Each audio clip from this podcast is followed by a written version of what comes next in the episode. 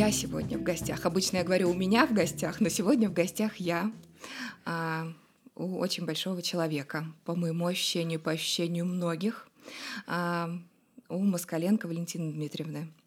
Валентина Дмитриевна – психиатр, нарколог, клинический генетик с 57-летним опытом, с огромной экспертизой, автор четырех книг.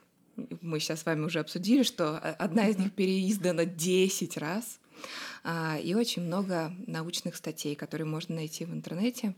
Валентина Дмитриевна, большое спасибо, что вы разрешили с вами говорить, э, вас расспрашивать. Мы сегодня про сложную тему, с одной стороны, алкоголизм. Такое, что угу.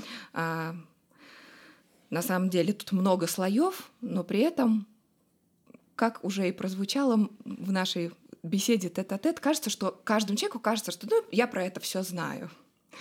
Вот э, мой первый вопрос сегодня. Так что же все-таки такое алкоголизм? Это диагноз, и тогда что он под собой подразумевает? Ну, во-первых, это болезнь. Тезис, который сознанием большинства людей не принимается. Люди считают распущенность, дурная привычка, на самом деле болезнь.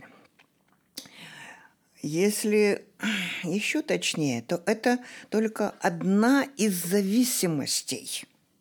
А зависимостей много.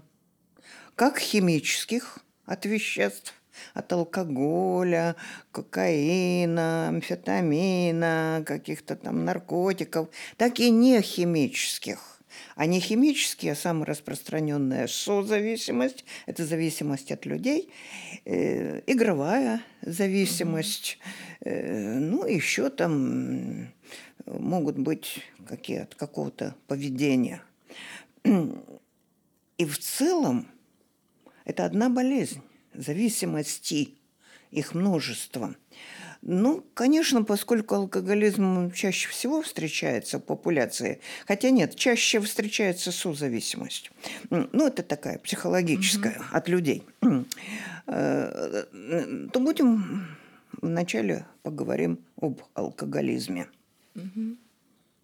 Ну вот почему-то люди не соглашаются, что это болезнь, и все, и меряют это моральными критериями – алкоголик уже плохой. А чем он плохой? Он больной. Ну, конечно, но получается, что когда мы называем алкоголизм болезнью, мы представляем себе человека, который вот, ну, где-то около метро в 10 утра пьет бутылку водки. Нет. Нет. Вот, в этом вот же, эти, да? которые с утра, может быть, у метро, ну, не дай бог, под забором или угу. в луже оказались, эти тяжелые больные составляют только 5% всех больных. Остальные больные терпят до пятницы, когда можно выпить перед выходными, работают в высоких учреждениях, играют на сцене, в театре. Я хочу сказать, что болезнь лица не разбирает. Она поразит человека любой профессии – Э, любого уровня интеллекта, умный, глупый, болеет, э, там, ну, не говоря уж там об этнической принадлежности, все болеют. Но есть э, этносы, которые чуть реже болеют, чем другие этносы. Ну, ну это так, маленькое исключение. Так что не надо ориентироваться, что я видел Э, пьяного человека в таком вот э, тяжелом состоянии, и я знаю, как выглядит алкоголизм. Да, это алкоголики. Да, почти все бомжи страдают алкоголизмом, почти все. Были исследования, там, ну, они вообще больные люди. Кто туберкулезом, кто алкоголизмом, кто инфекциями, ну, они больные люди.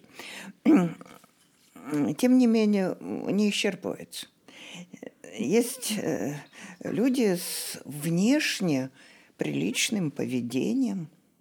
Конечно, и тогда мне хочется спросить, вот вы, как уже упомянули, да, что э, можно ждать до пятницы, да, и пойти можно. вечером в ресторан. Подождать, и, да. И, и, да, и даже в ресторан. Можно даже не пить водку или коньяк, то есть крепкие напитки, а можно ограничиться только вином. Более того, одним пивом можно ограничиться и быть алкоголиком. Есть пивной алкоголизм. Валентина Дмитриевна, почему это болезнь тогда? Почему? Я пришел отмечать, я со своими друзьями, я красиво одет, они красиво одеты, у нас вкусные дорогие напитки. В чем болезнь? В, чем она тут? Э? В непреодолимости желания выпить. Непреодолимое желание выпить. Отложить желание, удовлетворение желания еще как-то можно. А вот убрать его, ну, перебороть я не люблю слово бороться в применении mm-hmm. к алкоголизму. Нельзя с ним бороться. Бороться, получается, с человеком или что-то. Я не люблю слово искоренение алкоголизма. Нельзя его искоренить. Это часть э, антропологии. Алкоголизм был, есть и будет. Столько, сколько существует человечество. Да. А, в одной из своих книг вы написали такую фразу, а, что не алкоголика отличается тем, что хочет пьет, не хочет не пьет, алкоголик и хочет пьет и не хочет пьет. Зависимость семейная болезнь. Это из этой книги. Алкоголик а, всегда имеет влечение к алкоголю. Он может его не осознавать. Говорит, нет, мне не хочется. Я пойду на вечеринку, там будет застолье, но я не буду пить. Э, это мне... Да нет, ну, мне не хочется. Это неосознаваемое, но все-таки влечение. Влечение может быть осознаваемым, то есть так интеллектуальным, оно может чувствоваться, оно может быть эмоциональным. И может быть поведенческим. Есть такие алкоголики, которые говорили мне в клинике, да я не собирался совсем выпивать, я шел там по другим делам. Я сам не знаю, как я оказался, оказался у того магазина, где продают алкоголь. Ну, ну, купил бутылку, ну, ну и выпил. То есть вот поведенческое, ноги сами несут. Вот это и есть желание. По-научному это называется влечение. Влечение, род недуга, еще пис... поэт сказал. Не алкоголик может пить для чего-то для расслабления, для беседы, для э, поднятия настроения и там попеть, поплясать, для чего-то. Алкоголик может пить ну, может быть, и для этого, но в основном, несмотря на что-то.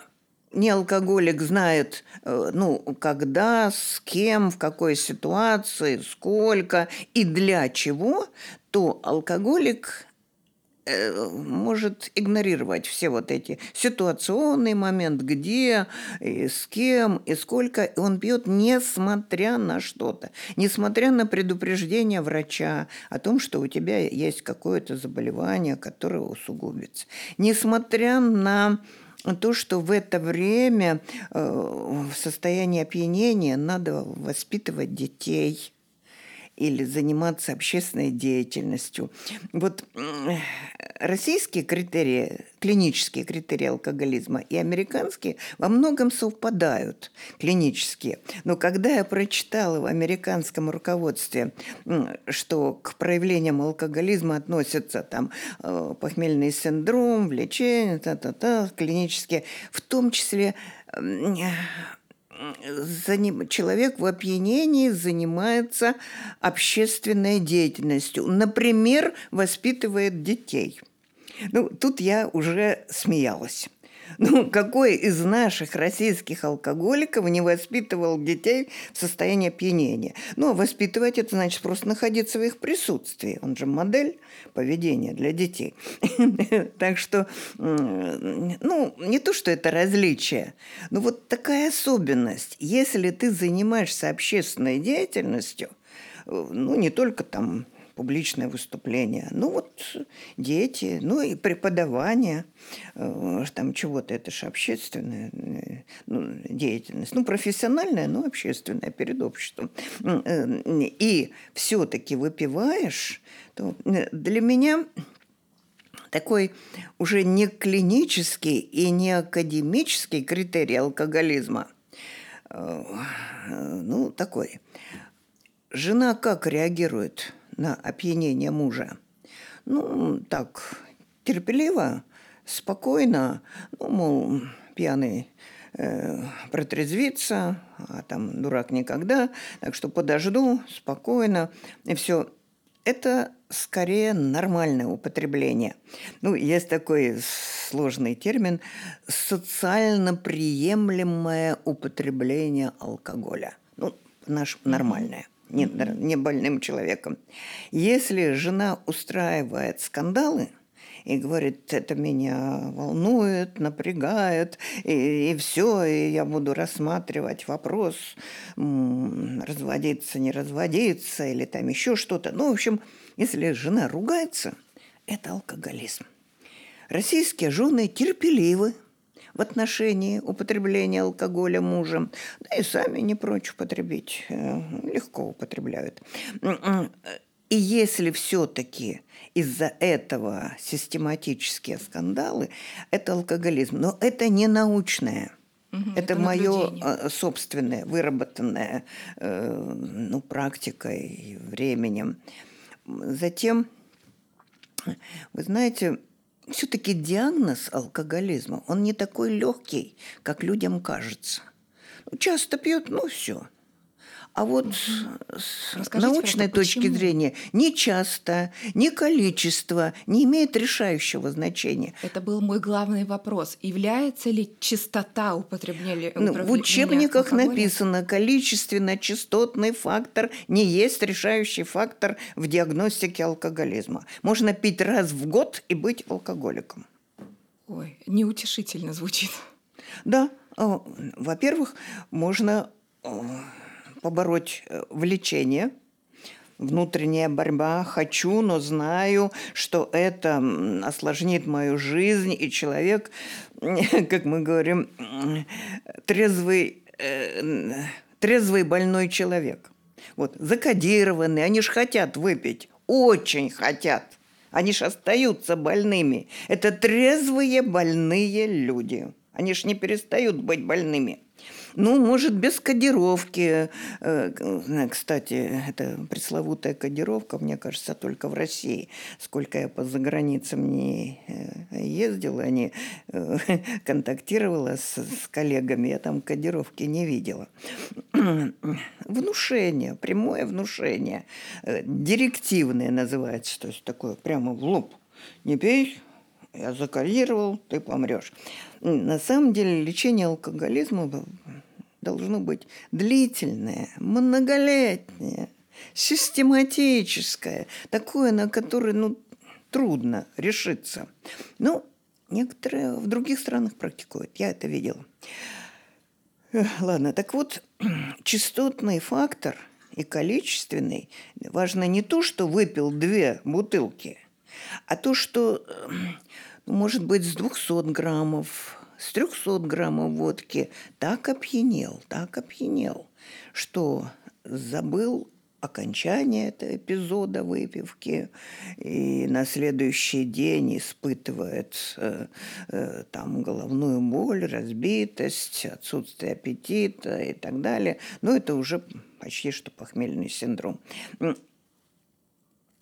Ну, еще, э, конечно, важная структура личности – ну, это тоже сложный вопрос, потому что одной приалкогольной личности не существует в природе. Но предрасполагающие факторы все-таки есть. Ладно. Я как... хочу этой фразой э, просить людей не диагностируйте сами. Ну, ну, трудное дело. Ну, не беремся же мы диагностировать другие болезни. Мы же идем к врачу Вот Абсолютно. Так. Но из того, что уже прозвучало, а, много тревоги, потому что кажется, что ну, у большинства а, есть зависимость. Мы идем... У большинства кого? Ну, у большинства э, больных молодежь... или людей? Людей. У большинства людей да. есть зависимость. Мы приходим в рестораны, и нам настойчиво сомелье предлагает, в общем, что-то выбрать. Нет, не у большинства. Встает вопрос, сколько людей в общем народонаселении – ну, это называется в общей популяции, угу. страдают зависимостью. Точного ответа на этот вопрос никто не знает, потому что вопрос нельзя исследовать корректно, методологически корректно.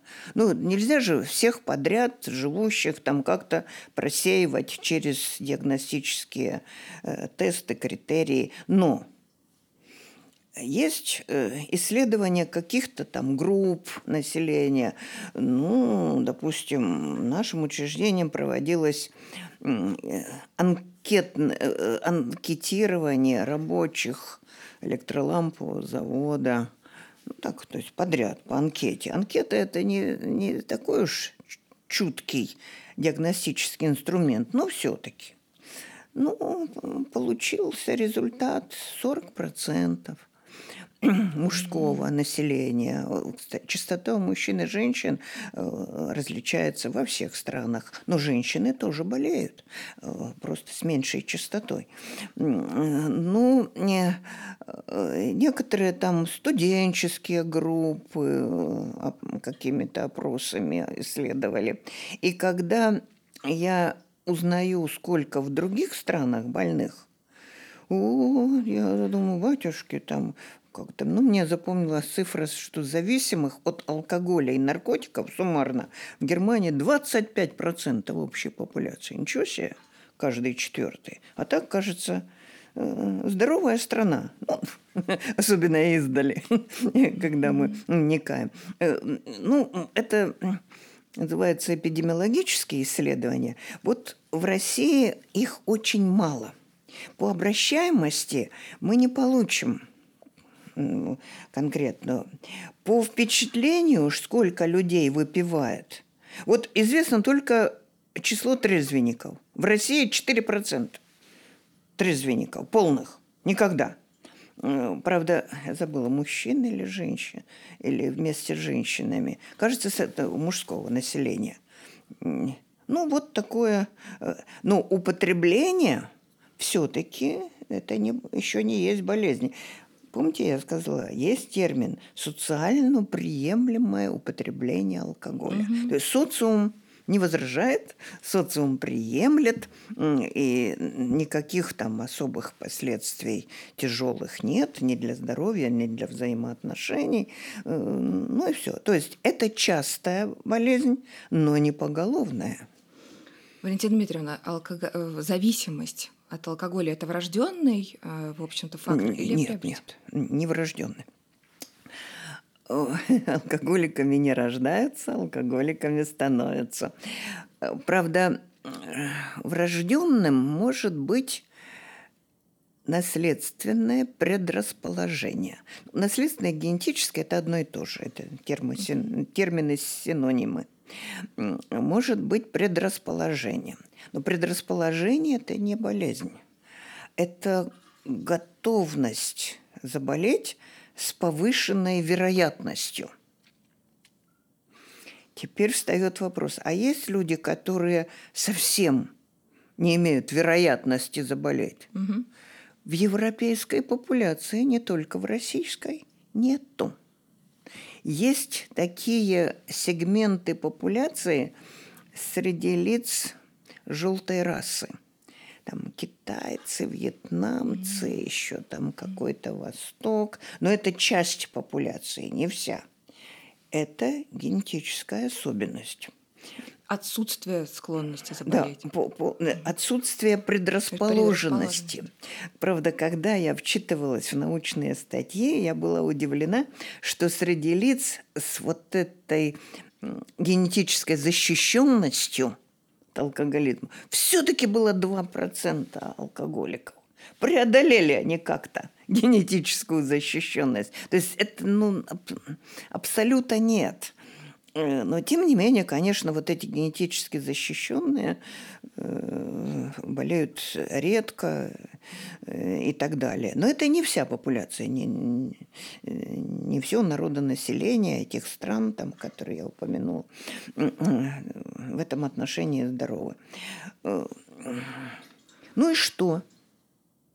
Нет людей, европейский человек, если сильно захочет, постарается, может заболеть. Только одни заболевают быстро, ну, те, которые долго лечились и хорошо проанализировали возникновение заболевания, больные, таких мало, но были у меня в практике лечебной, говорили, да вообще-то я заболел с первой рюмки. Я помню, как мы подростками там были на такой-то вечеринке, мы все пели, почти в одинаковом количестве пили, но все люди ушли своими ногами домой, а я оказался э, там где-то э, лежащим э, на обочине дороги в тяжелом состоянии. Меня подбирали, оказывали помощь. Это было даже ну, одно из первых моих опьянений. Вот это уже, наверное, кандидат в алкоголики. Ну, наверное, я говорю, надо проверить клинически, мало ли что. Угу. Юношеские кутежи не равны алкоголизму. Бывает так, э, юноши там гуляют, пьют, то да все, и все-таки алкоголиками не становятся. Все надо тщательно проверять по клиническим критериям, потом все. Но в этом отношении люди не равны. Предрасположенные заболевают быстрее и легче, менее предрасположенные, но не защищенные, реже и, может быть, ну, не так тяжело, что ли. Вот так. А какие факторы социальные или семейная обстановка способствуют развитию алкоголизма? Я клинический генетик. Э, Все мое профессиональное внимание было направлено на семью как объект генетического исследования. Правда, делать генетическое исследование, э, не думая о социальных связях, невозможно, поэтому и социальные факторы учитывались, факторы. Э, то есть, э, генетика учитывает не только генотип, но и окружающую среду обязательно. Так вот, из всех факторов самым важным в моем понимании является генетика есть наследственность. Угу. То есть это вот гены, которые предрасполагают нас. Предрасполагают и запускаются в действие таким внешне средовым фактором, как алкоголь или наркотики, э, ну или там еще, если это не химическая зависимость, то игровыми автоматами и так далее. Вот это главный фактор. Социальный. Ну, что такое социальный? Понимаете, скорее больные образуют такие э, ну, подгруппы, сообщества, э, что вот получается, как будто вот они в таком социуме – когда мне родители, матери говорят, ну, мой сынок заболел, знаете, потому такая была неблагоприятная обстановка во дворе. Там они в подворотне собирались, и, конечно же, они не книжки обсуждали, а они там курили. Кстати, курение, табак курение – это одна из химических зависимостей, и очень серьезная. А никто на это не обращает внимания, потому что человек э, при курении выполняет свои социальные функции, ну, там, не дебоширит, и, э, в общем, поведение не сильно меняется. Так вот, э, все из-за подворотни, доктор. Мой сынок попал в неблагоприятную среду.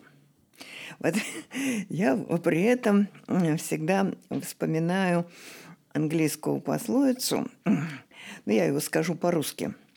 Птицы одного оперения собираются вместе.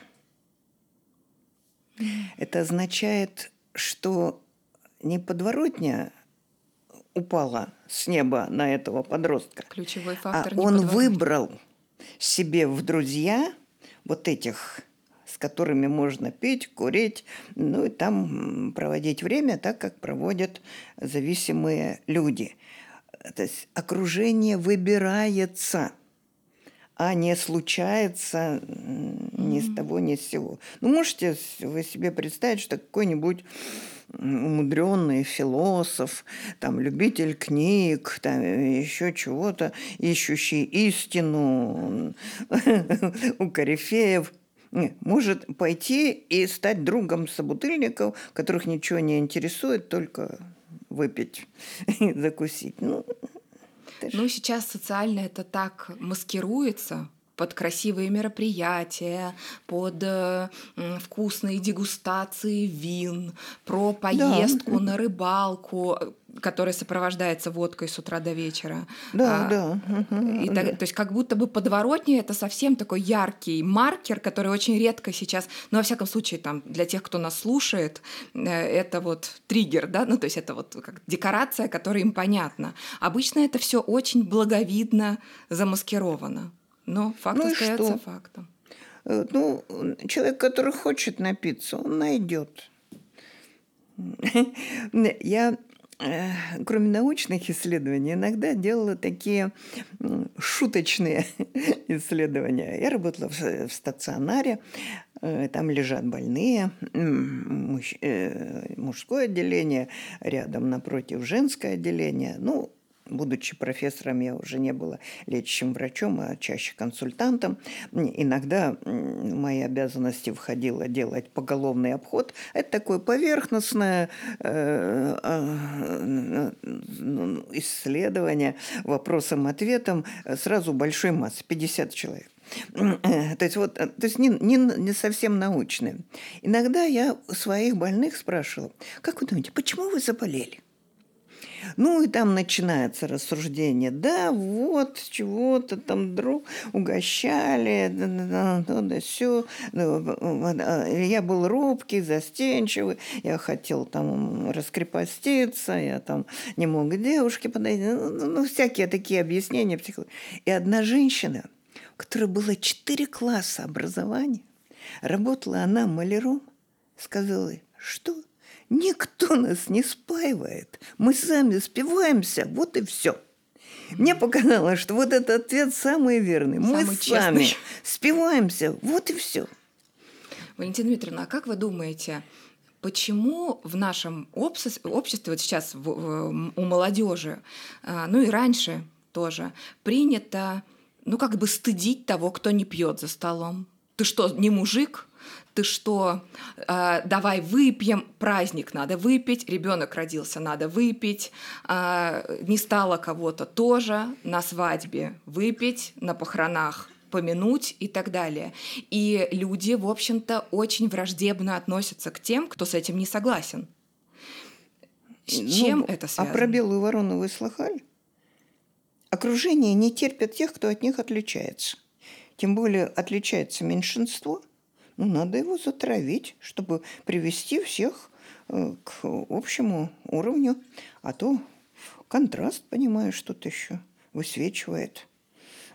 Пришел на вечеринку, не пьет минеральную воду. А вот я была в американском обществе, я там стажировалась. Ну, как бы училась, ну, уже будучи врачом, э, таким опытным врачом.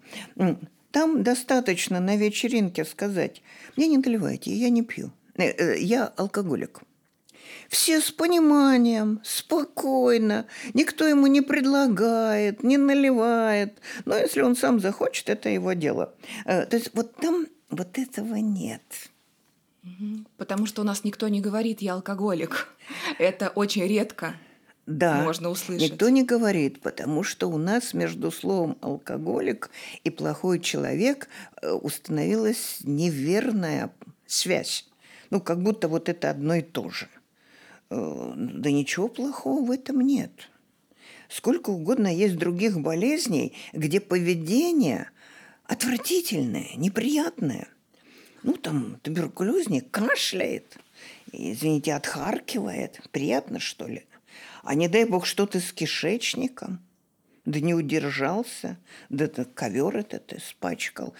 Это поведение при дизентерии. Мы же за это не клеймим человека позором. А вот первый тезис – алкоголизм, болезнь. Не принимается и все.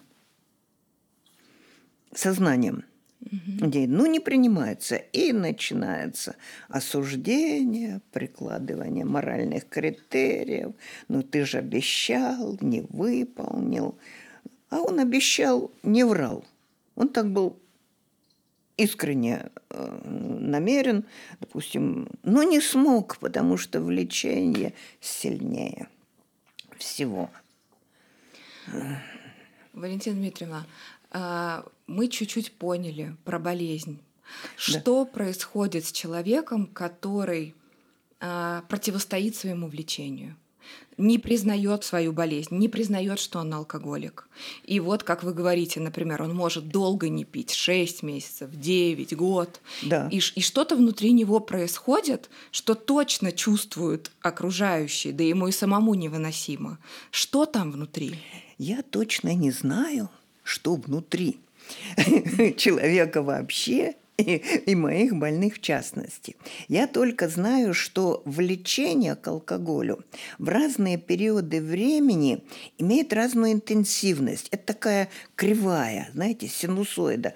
То сильнее, то слабее, то сильнее, то слабее. Ну, как в норме с настроением бывает. Выше, ниже, выше, ниже. Вот так. Даже ученые вычислили, что на 90-й день трезвости после лечения – есть опасное обострение влечения. Ну, хорошее открытие, если э, на 90-й день э, больной встретится с врачом, получит лекарство, которое подавит это влечение и не произойдет рецидив. То есть, ну, самый факт вот того, что это не одинаковость, тут динамика есть. Mm-hmm. Вот это внутри происходит. А что там еще происходит? Я не знаю. Я, э, точно науке известно, что алкоголь пагубно влияет на все органы органи- человеческого организма, но в первую очередь на мозг. Это нейротропный яд, яд.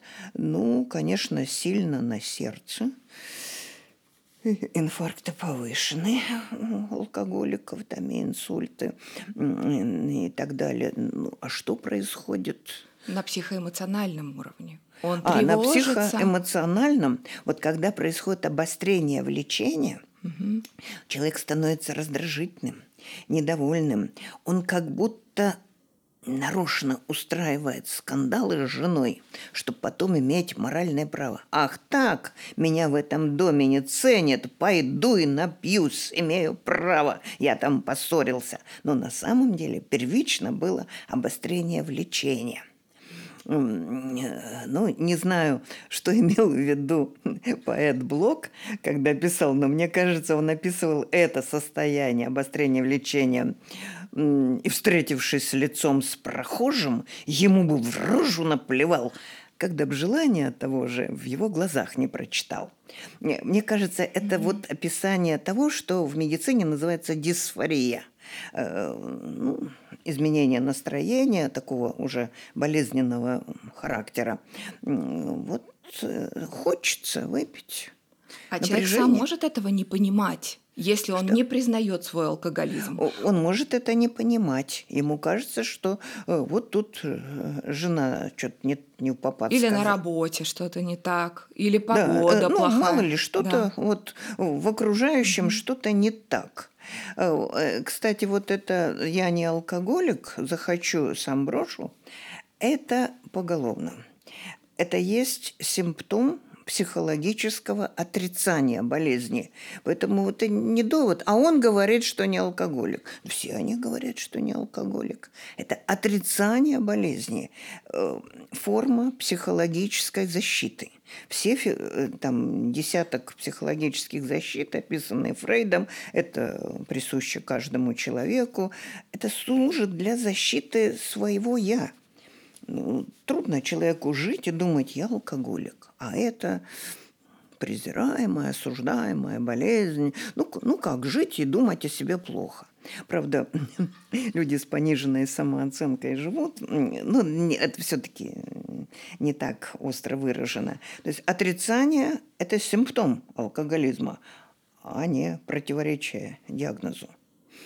Я не алкоголик. И наоборот, признание, что я алкоголик, я нахожусь в терапии, я лечусь, это как воодушевляющий признак? Воодушевляющий. Эм, вот вы сказали, я нахожусь в терапии, я лечусь. Чаще всего вот это преодоление отрицания происходит во время терапии, а не просто так. Но за долгие годы общения с алкоголиками, и их семьями, я поняла, что все-таки в глубине души каждый алкоголик знает, что он алкоголик. Он просто словесно защищается. Вот на фасаде у него вот это «я не алкоголик», он повторяет. А если быть честным, честным с самим собой, то он знает это. Эм, не говорит так вслух.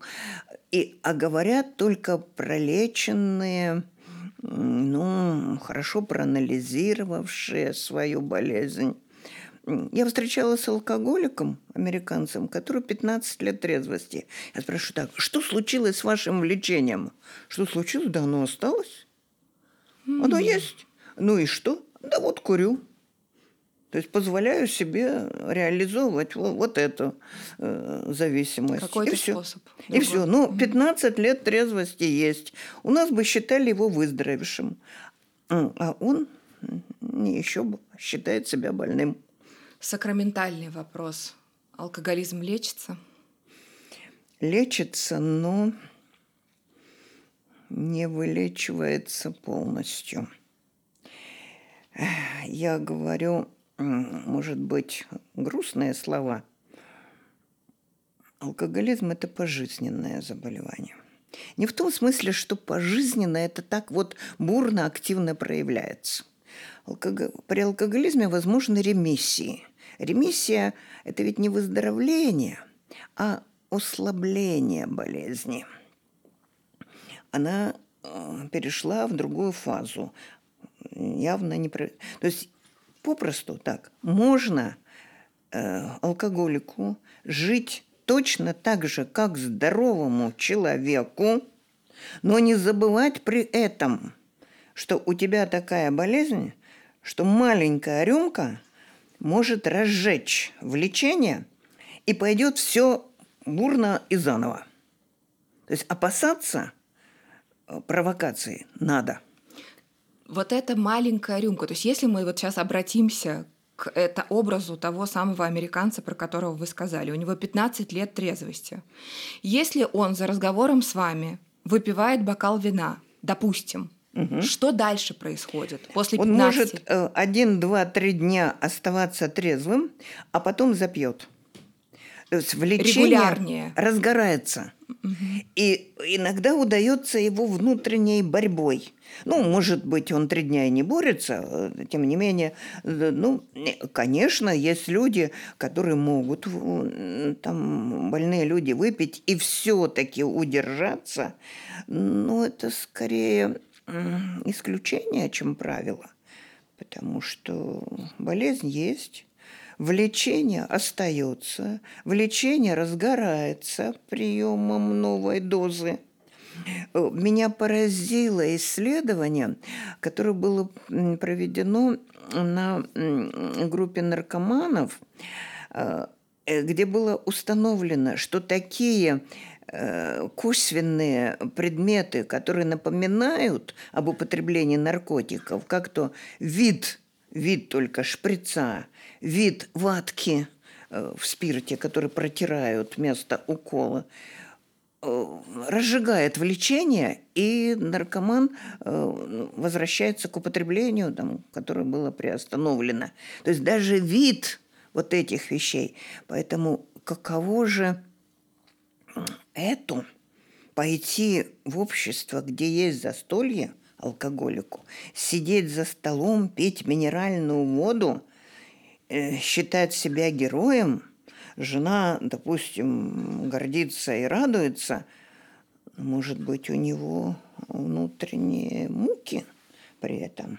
Получается, что алкоголизм лечат как любую другую болезнь. То есть вот человек, который, например, сейчас нас слушает и понимает, кажется, у меня реально проблема. Ему нужно пойти к психиатру-наркологу. Да. Это по, по адресу будет. Да, да. И там что его ждет?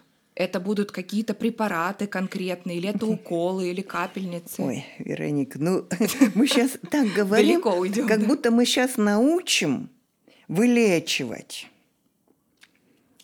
Ну, комплексное лечение, как медикаментозное, так и психотерапевтическое, а потом поддерживающее в виде многолетнего посещения групп самопомощи, которые называются анонимные алкоголики. Краткий ответ. Ну и что, поняли? Что, кто-нибудь из больных воспринял наш посыл? Иди в наркологический диспансер, попринимай таблетки, потом ходи в психотерапевтическую группу, а потом ходи в группу самопомощи и так далее. Да нет же. Ну... А что помогает, на ваш взгляд? То есть какая инструкция, ну вот вообще хоть какой-то Инструкция никакая план. не помогает. Это внутреннее состояние. И если внутри человека есть потребность избавиться от этого, ну, мысль о том, что все-таки так жить не хочу, тогда он найдет лечение своего врача. Но больные сопротивляются лечению со страшной силой со страшной силой сопротивляются больные. Вот стационар, эти короткие обходы, когда человек приходит в стационар, мужчина, когда жена сказала, не лечишься, развожусь, ну, сказала всерьез, говорят многие, а делают э, редко кто – когда начальник там ну, сказал, так, э, не пойдешь лечиться, увольняю с работы. Третье, когда врач сказал, у тебя прединфарктное состояние, кончай пить. Все. Не вылечишься, не начнешь лечиться, умрешь. Да, вот. Э, э, что будешь пить, ум, умрешь. Вот три состояния. То есть жена, работа, физическое здоровье. Собственно, вот я больной, пришел лечиться, хочу избавиться. Да, да нету этого. Э, алкоголь приобретает такую высокую значимость, такую ценность для человека, что это ценнее здоровья, ценнее самой жизни. Умирают ведь от этого и не останавливаются ценнее жены, детей. Поэтому глупо спрашивать, если ты меня любишь, ты не будешь пить. Ну, ну глупее ничего нету. Понимаете, уровень ценностей надо расположить э, иерархически, то есть по степени важности. Ну, я не знаю, для меня важнее всего здоровье. Ну, конечно, жизнь сама по себе. Я люблю тебя, жизнь. жизнь. Для алкоголика алкоголь ценнее – всего на свете. Все остальное отрицается. Да ну, ну я ж не умру, это дураки умирают. А я-то выпью, и мне с 50 грамм ничего не будет. Ну, за 50 граммами идет 500 граммов. Это все очень важно, Валентина Дмитриевна. Вы даже не представляете, Еще как важнее семья. Да, это, это и следующий дети. мой вопрос, к которому очень хочется перейти, который про то, что происходит в реальности с детьми алкоголика и с той женщиной, которая его любит. Мы косвенно чуть-чуть касались угу. про жену, да, говорили немножко. Так что же натурально в семье Давайте спросим, человека? сколько их, детей алкоголиков? Сколько, как вы думаете?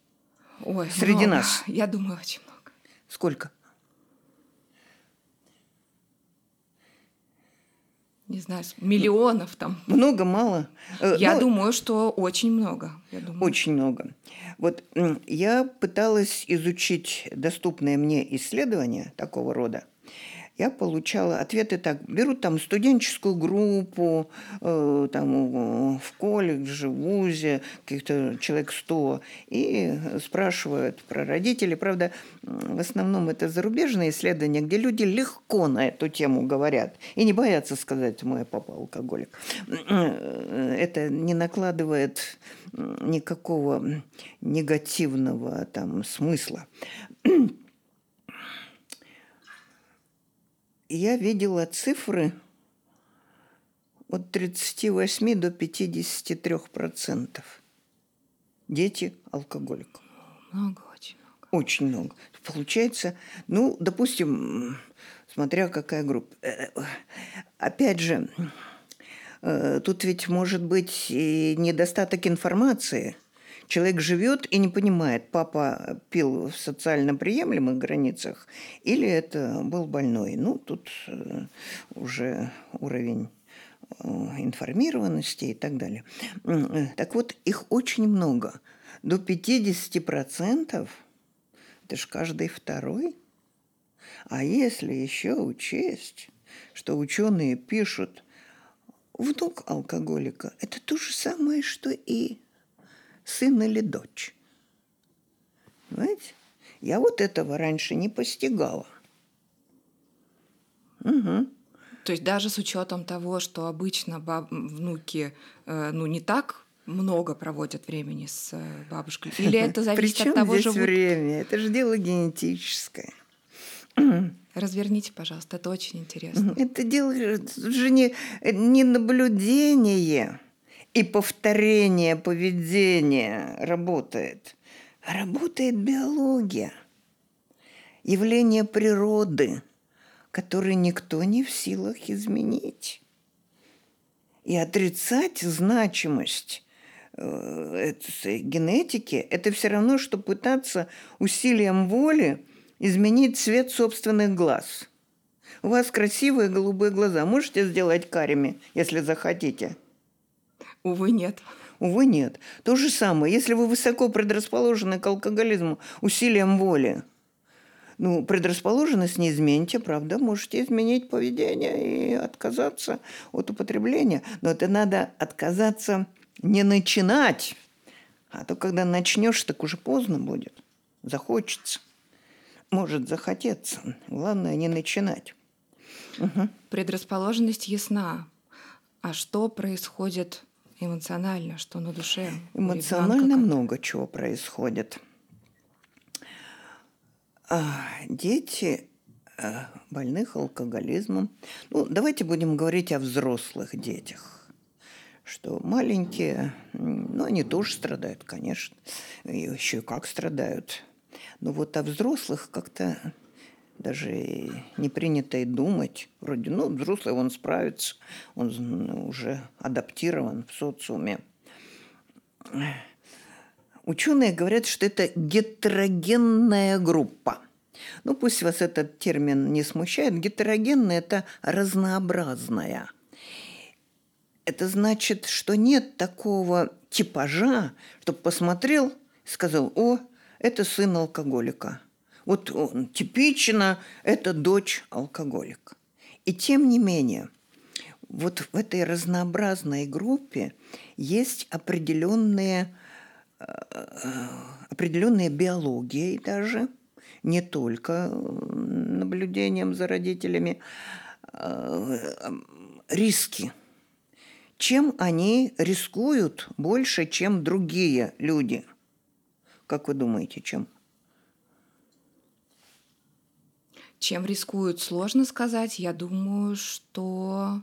А, что им угрожает в жизни из нежелательных явлений? Одиночество? Может быть. Но в первую очередь, ну, конечно, развитие аналогичного заболевания. Хотя многие произносит такую фразу. «Ой, насмотрелся я на своего папочку, ну, который страдал алкоголизмом. Я никогда, да ни за что не повторю его жизненный путь». И э, вот это э, проявление аналогичного заболевания грозит как мужчинам, так и женщинам, правда, в разной степени. Вот за это, скорее всего, отвечает социум. Не принято женщинам так много пить, как мужчинам.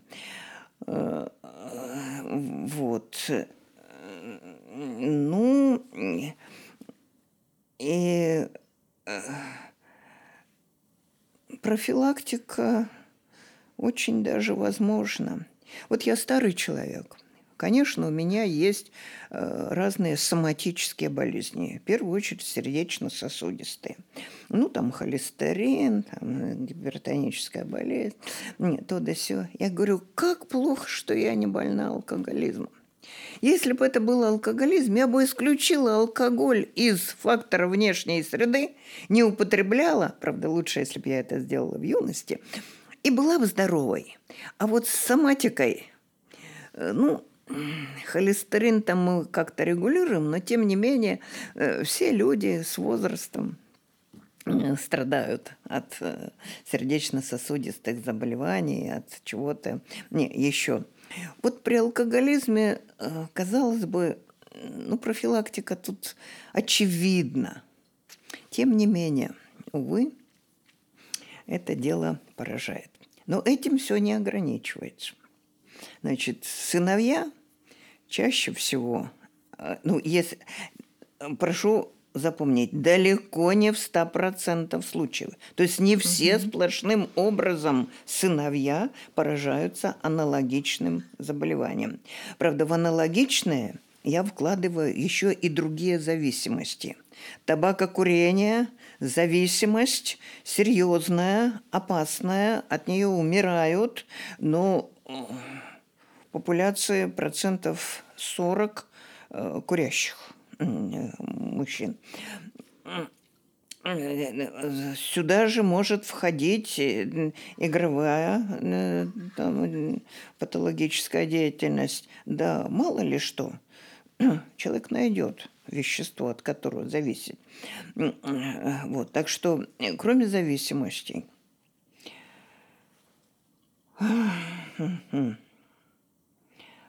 одиночество вы были близки к правде – потому что дальше по частоте стоит нарушение отношений с противоположным полом.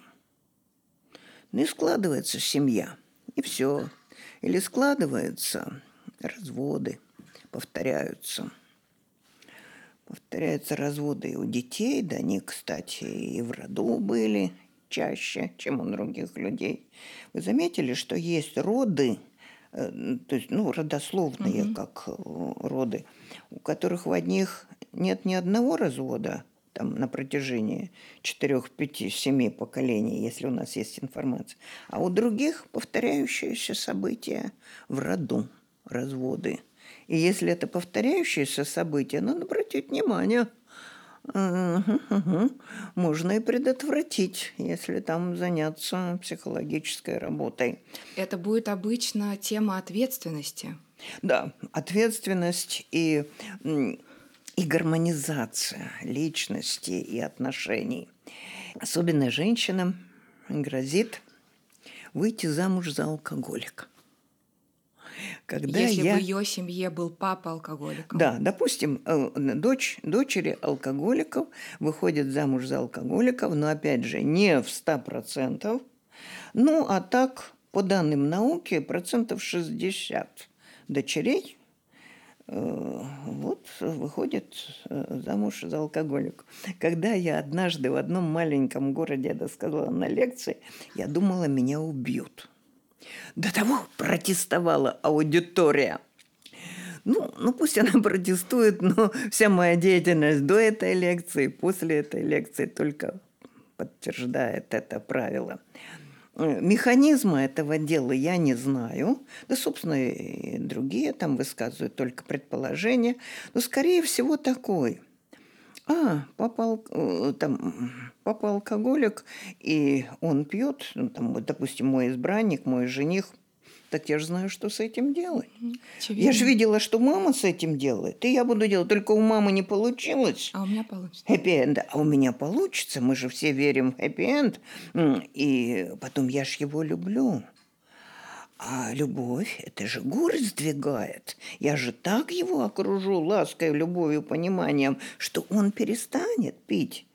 У него не будет поводов. Люди же думают, Хочется что повод кричать, вовне. А, да, и сразу про дизентерию. Сейчас я его так залюблю, что у него она пройдет. Э, что он э, оставит ковер чистым и так далее. Увы, любовь хорошее дело, многое можно сделать в этом, но э, такова реальность. И вот Э, когда я занялась психотерапией семей, то чаще всего у меня в терапии женщины, мужчины редко приходят на психотерапию, хотя приходят. И эта женщина, она дочь алкоголика, она жена алкоголика, и она одновременно мать алкоголика. То есть ее сын тоже, потому что она же вышла замуж за алкоголика. Более того, она же созависимая. Созависимыми являются все родственники больных алкоголизмом. Вот тут сто процентов. Все. В том числе и те, которые зависят от алкоголя, наркотиков, они до употребления, после употребления являются созависимыми. Но созависимость – это психологическое состояние. Я не уверена даже, что это болезнь. Но, но все же таки какая-то зависимость. Не, не знаю, я до конца не разобралась. В вашей книге много про это. Вы пишете для женщин, что а, одна цитата мне очень понравилась, я ее выписала даже, что повлиять на другого человека мы не можем никак. Мы можем глубинно меняться, и тогда среда будет меняться. Повлиять можем, мы не можем изменить, изменить. другого человека. Да. Ну, кардинально, там, психологически. А повлиять мы можем. Мы все время влияем, так или иначе. Даже просто вот общаясь ну, с кем-то. Если ну... четко отвечать на вопрос, э, могу ли я сделать так, чтобы он не был зависимым, ответ нет. Если он уже заболел, ответ нет. Если он не начинал болеть, может быть. То есть, э, ну, среди ценностей будет не алкоголь, а там семья, любовь, здоровье, достижения. Тогда, может быть, и можно так повлиять. Но к моменту женитьбы они уже готовенькие в смысле зависимости. Ведь э, средний возраст начала употребления пробы 12. И не надо, 12 лет. И не надо обольщаться, что к 18-20 он там не пробовал. Пробовал. Так правильно тогда ли сделать вывод, что за это отвечает мама мальчика, и она не должна ему вообще позволять пить алкоголь. Э, ну, то есть Подождите, утопично. Можно человеку не позволить, я не знаю. Утопично. Но получается, что мы вообще бессильны. Все женщины в жизни мужчины не имеют над этим ну, власти. не так уж, э, чтобы во всем бессильны. Э, но просто вот нельзя позволить или там чего-то заставить. Это неприложимо даже к ребенку. Э, он найдет свой путь, если есть желание. Опять же, подворотня, окружение и так далее. Помню случай, когда я долго беседовала с одним больным. В то время ему было лет чуть больше 18. То есть до 18 они там относятся к сфере детского нарколога. Это было в клинике, то есть он там лежал, лечился. Ну, я э, спрашиваю, там, он употреблял и наркотики, алкоголь. Спрашиваю, ну, а примеры трезвости в твоем окружении были или есть сейчас? Нет. Ну, ну как нет? Ну, папа.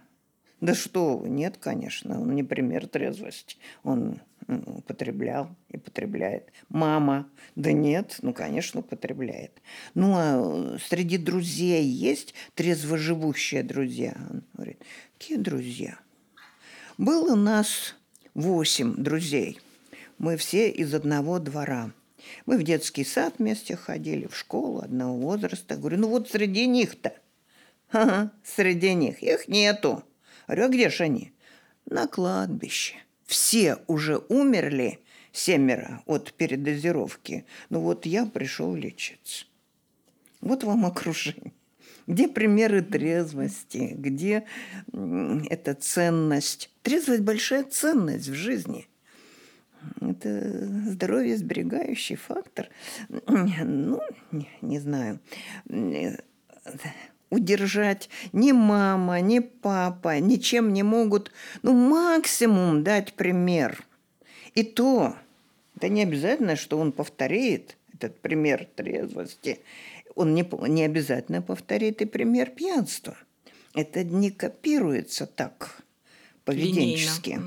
Линейно. Но воспитывается как ценность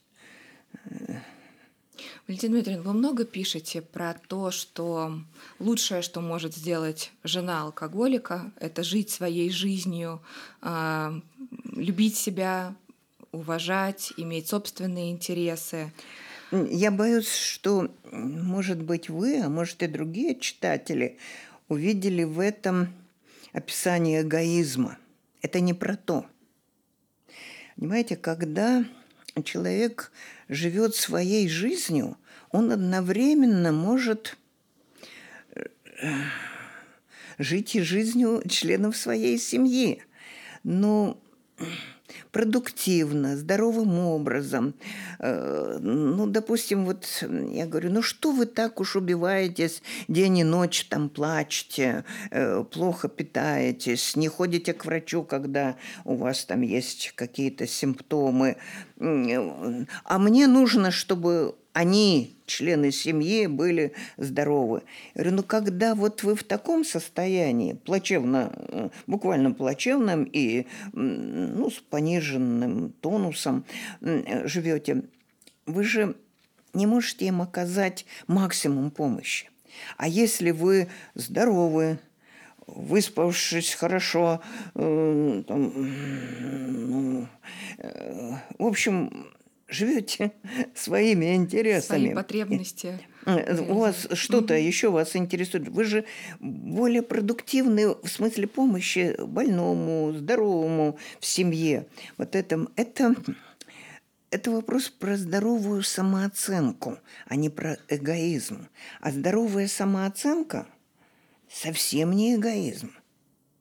Это хорошее, дружелюбное отношение к себе – куда входит и своя собственная жизнь. А как? Ну вот отнять от у вас собственную жизнь, ваши интересы, там, то все, чему вы учились, куда, э, чего вам хочется. Ну и что, вы будете посвящать остатки кому-то, да? И, и что из этого будет хорошего? Если отнять собственную жизнь. Вот какая жизнь имеется, то есть полноценная многогранное. Да, ты, человек выполняет роль жены, матери, э, там, профессионала и того всего, но э, не только ж в одну сторону он вкладывает все свои силы, во все. Снова парадоксальный принцип такой, скажем, да, провокационный вопрос. Если я меняюсь, если я начинаю жить своей жизнью, я начинаю уважать себя, я работаю над самооценкой, угу. я правильно питаюсь, а, я да. высыпаюсь, хожу к врачам, при этом в моей семье есть больные алкоголизмом. Что меняется? И меняется много, ли что-то? Много. Меняется многое.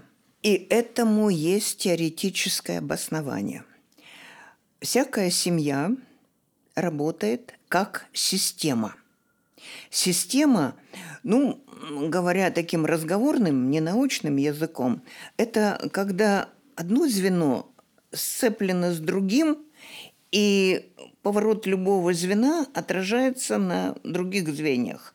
Э, ну, это собрание элементов, которые действуют совместно, система. Вы член этой системы. Вы изменились, и хотите вы или не хотите, э, навязываете вы свои изменения или не навязываете, даже вот когда не навязываете, вся семья меняется. Да? Я много раз видела людей, которые один приходит на лечение, а семья оздоравливается. Э, хорошо помню один случай – такой выразительный. Приходит женщина первый раз в кабинет в наркологическом диспансере, где я там принимала членов семей. Робко, тихо, э, садится, говорит, садится на краюшек стула, рассказывает свою горестную жизнь, и ей лет сорок. Спрашиваю, так, в чем дело? Да вот муж пьет, я бессильна что-то изменить. Э, ну, правда, там о побоях ничего не говорит, но тем не менее вся жизнь э, горестная, тяжелая. Муж пьет. Э, дальше разговор о жизни, о родительской семье. И вопрос такой. Я спрашиваю, с какими убеждениями, с какими взглядами на себя вы вышли из родительской семьи в большую жизнь с убеждением о том, что я плохишка. Мне удивило это слово, я такого слова не слышала. Я плохишка. Ну, конечно, она до сих пор считает себя плохишкой. Муж пьет. Я ей предложила присоединиться к терапевтической группе. Ну, она не приняла это предложение. Ну, ладно. Через три месяца она пришла повторно. Она открыла э, легко и свободно дверь, поздоровалась громко. «Здравствуйте, Валентина Дмитриевна, вы меня помните?» Ну, помню, да, да. Ну, как, о, совсем жизнь изменилась. Помню, шел 1991 год то есть первые годы перестройки. Я говорю, ну и где вы сейчас работаете? О, у меня сейчас хорошая работа. По специальности она инженер, высшее образование. Я работаю в гостинице «Редисон Славянская». Это одна из первых э, частных гостиниц в Москве. Ну, капитализм пошел. Говорю, и что вы там делаете? Ну, так немножко застеснялась. Да, да я там всего лишь пальто подаю в гардеробе инженер, гардероб. Ничего, мне хорошо платят, 200 долларов. Для того времени в ее устах это была зарплата, ну, больше, чем инженерная зарплата. И она была очень довольна. Говорю, ну и что хорошего? А у нас каждое утро инструктаж персонала. Говорю, и что происходит? Происходит такое, что нам все время говорят ваш девиз любого сотрудника, персонала – ну, она сказала по-английски I can. По-русски это я могу. Э, ну и что вы можете? Вы знаете, вот кто бы ко мне не обратился, хотя я всего лишь гардеробщица, я не могу ему сказать, я не знаю, или там, это не мое дело. Я обязана сказать, я могу вас провести, допустим, отдел информации. Угу. Или я могу познакомить вас с сотрудником, который ответит на ваш вопрос, ну, а я, допустим, не знаю. И вот с этого я могу начинается ответ на любой вопрос. Я говорю, как это изменило вашу жизнь? Я не знаю. Костя не пьет. Я могу. Я все могу в жизни. Вот она кем стала из плохишки равняюсь на такую жену, как-то опасно пить. Она же может и бросить Костю. Она же еще что-то может. Вот понимаете, вот это, вот это есть самооценка, ну, это установка в жизни. Это не чувствовать себя жертвой, что жизнь такая тяжелая. Они же созависимые жертвы. И это ответ на ваш вопрос, что происходит с членами семьи. Она изменилась, изменился Костя. Наверное, изменилось и отношение с родителями. Там, ну, это мы уже не углублялись. Но это был для меня поучительный пример. Без терапии, всего лишь но для нее это было терапевтично. Да, то, это терапевтично. Происходит. Это же установка. Ей же родители не внушали, ты можешь. Валентина Дмитриевна, обратный отсюда вопрос. Какие признаки говорят нам о том, что ну, ситуация плачевная, и, не, и нет смысла тратить время. Если есть возможность, если есть здоровье, если есть какие-то накопления, лучше разводиться. Вот для женщины, например. Есть ли такие признаки? Я не буду отвечать на этот вопрос. В задачу врача не входит не сводить, не разводить. Я, конечно, э, как человек хотела бы, чтобы люди жили в браке без психотравм, там не разводились, но это не моя. Я никогда ни одному человеку не дала совет разводись.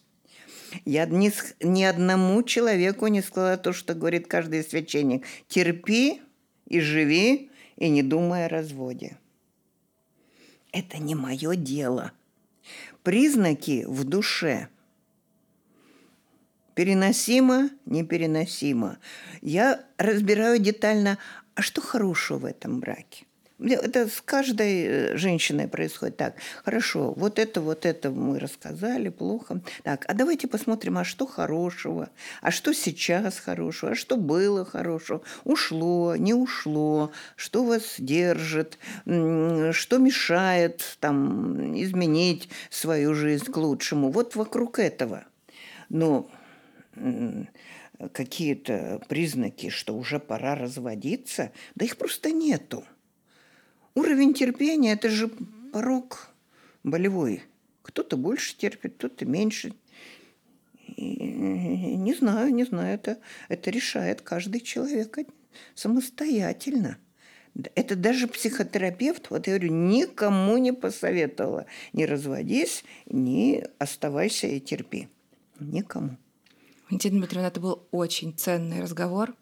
Спасибо вам большое. Это был подкаст «Ответ». Мы всегда на вашей стороне. thank you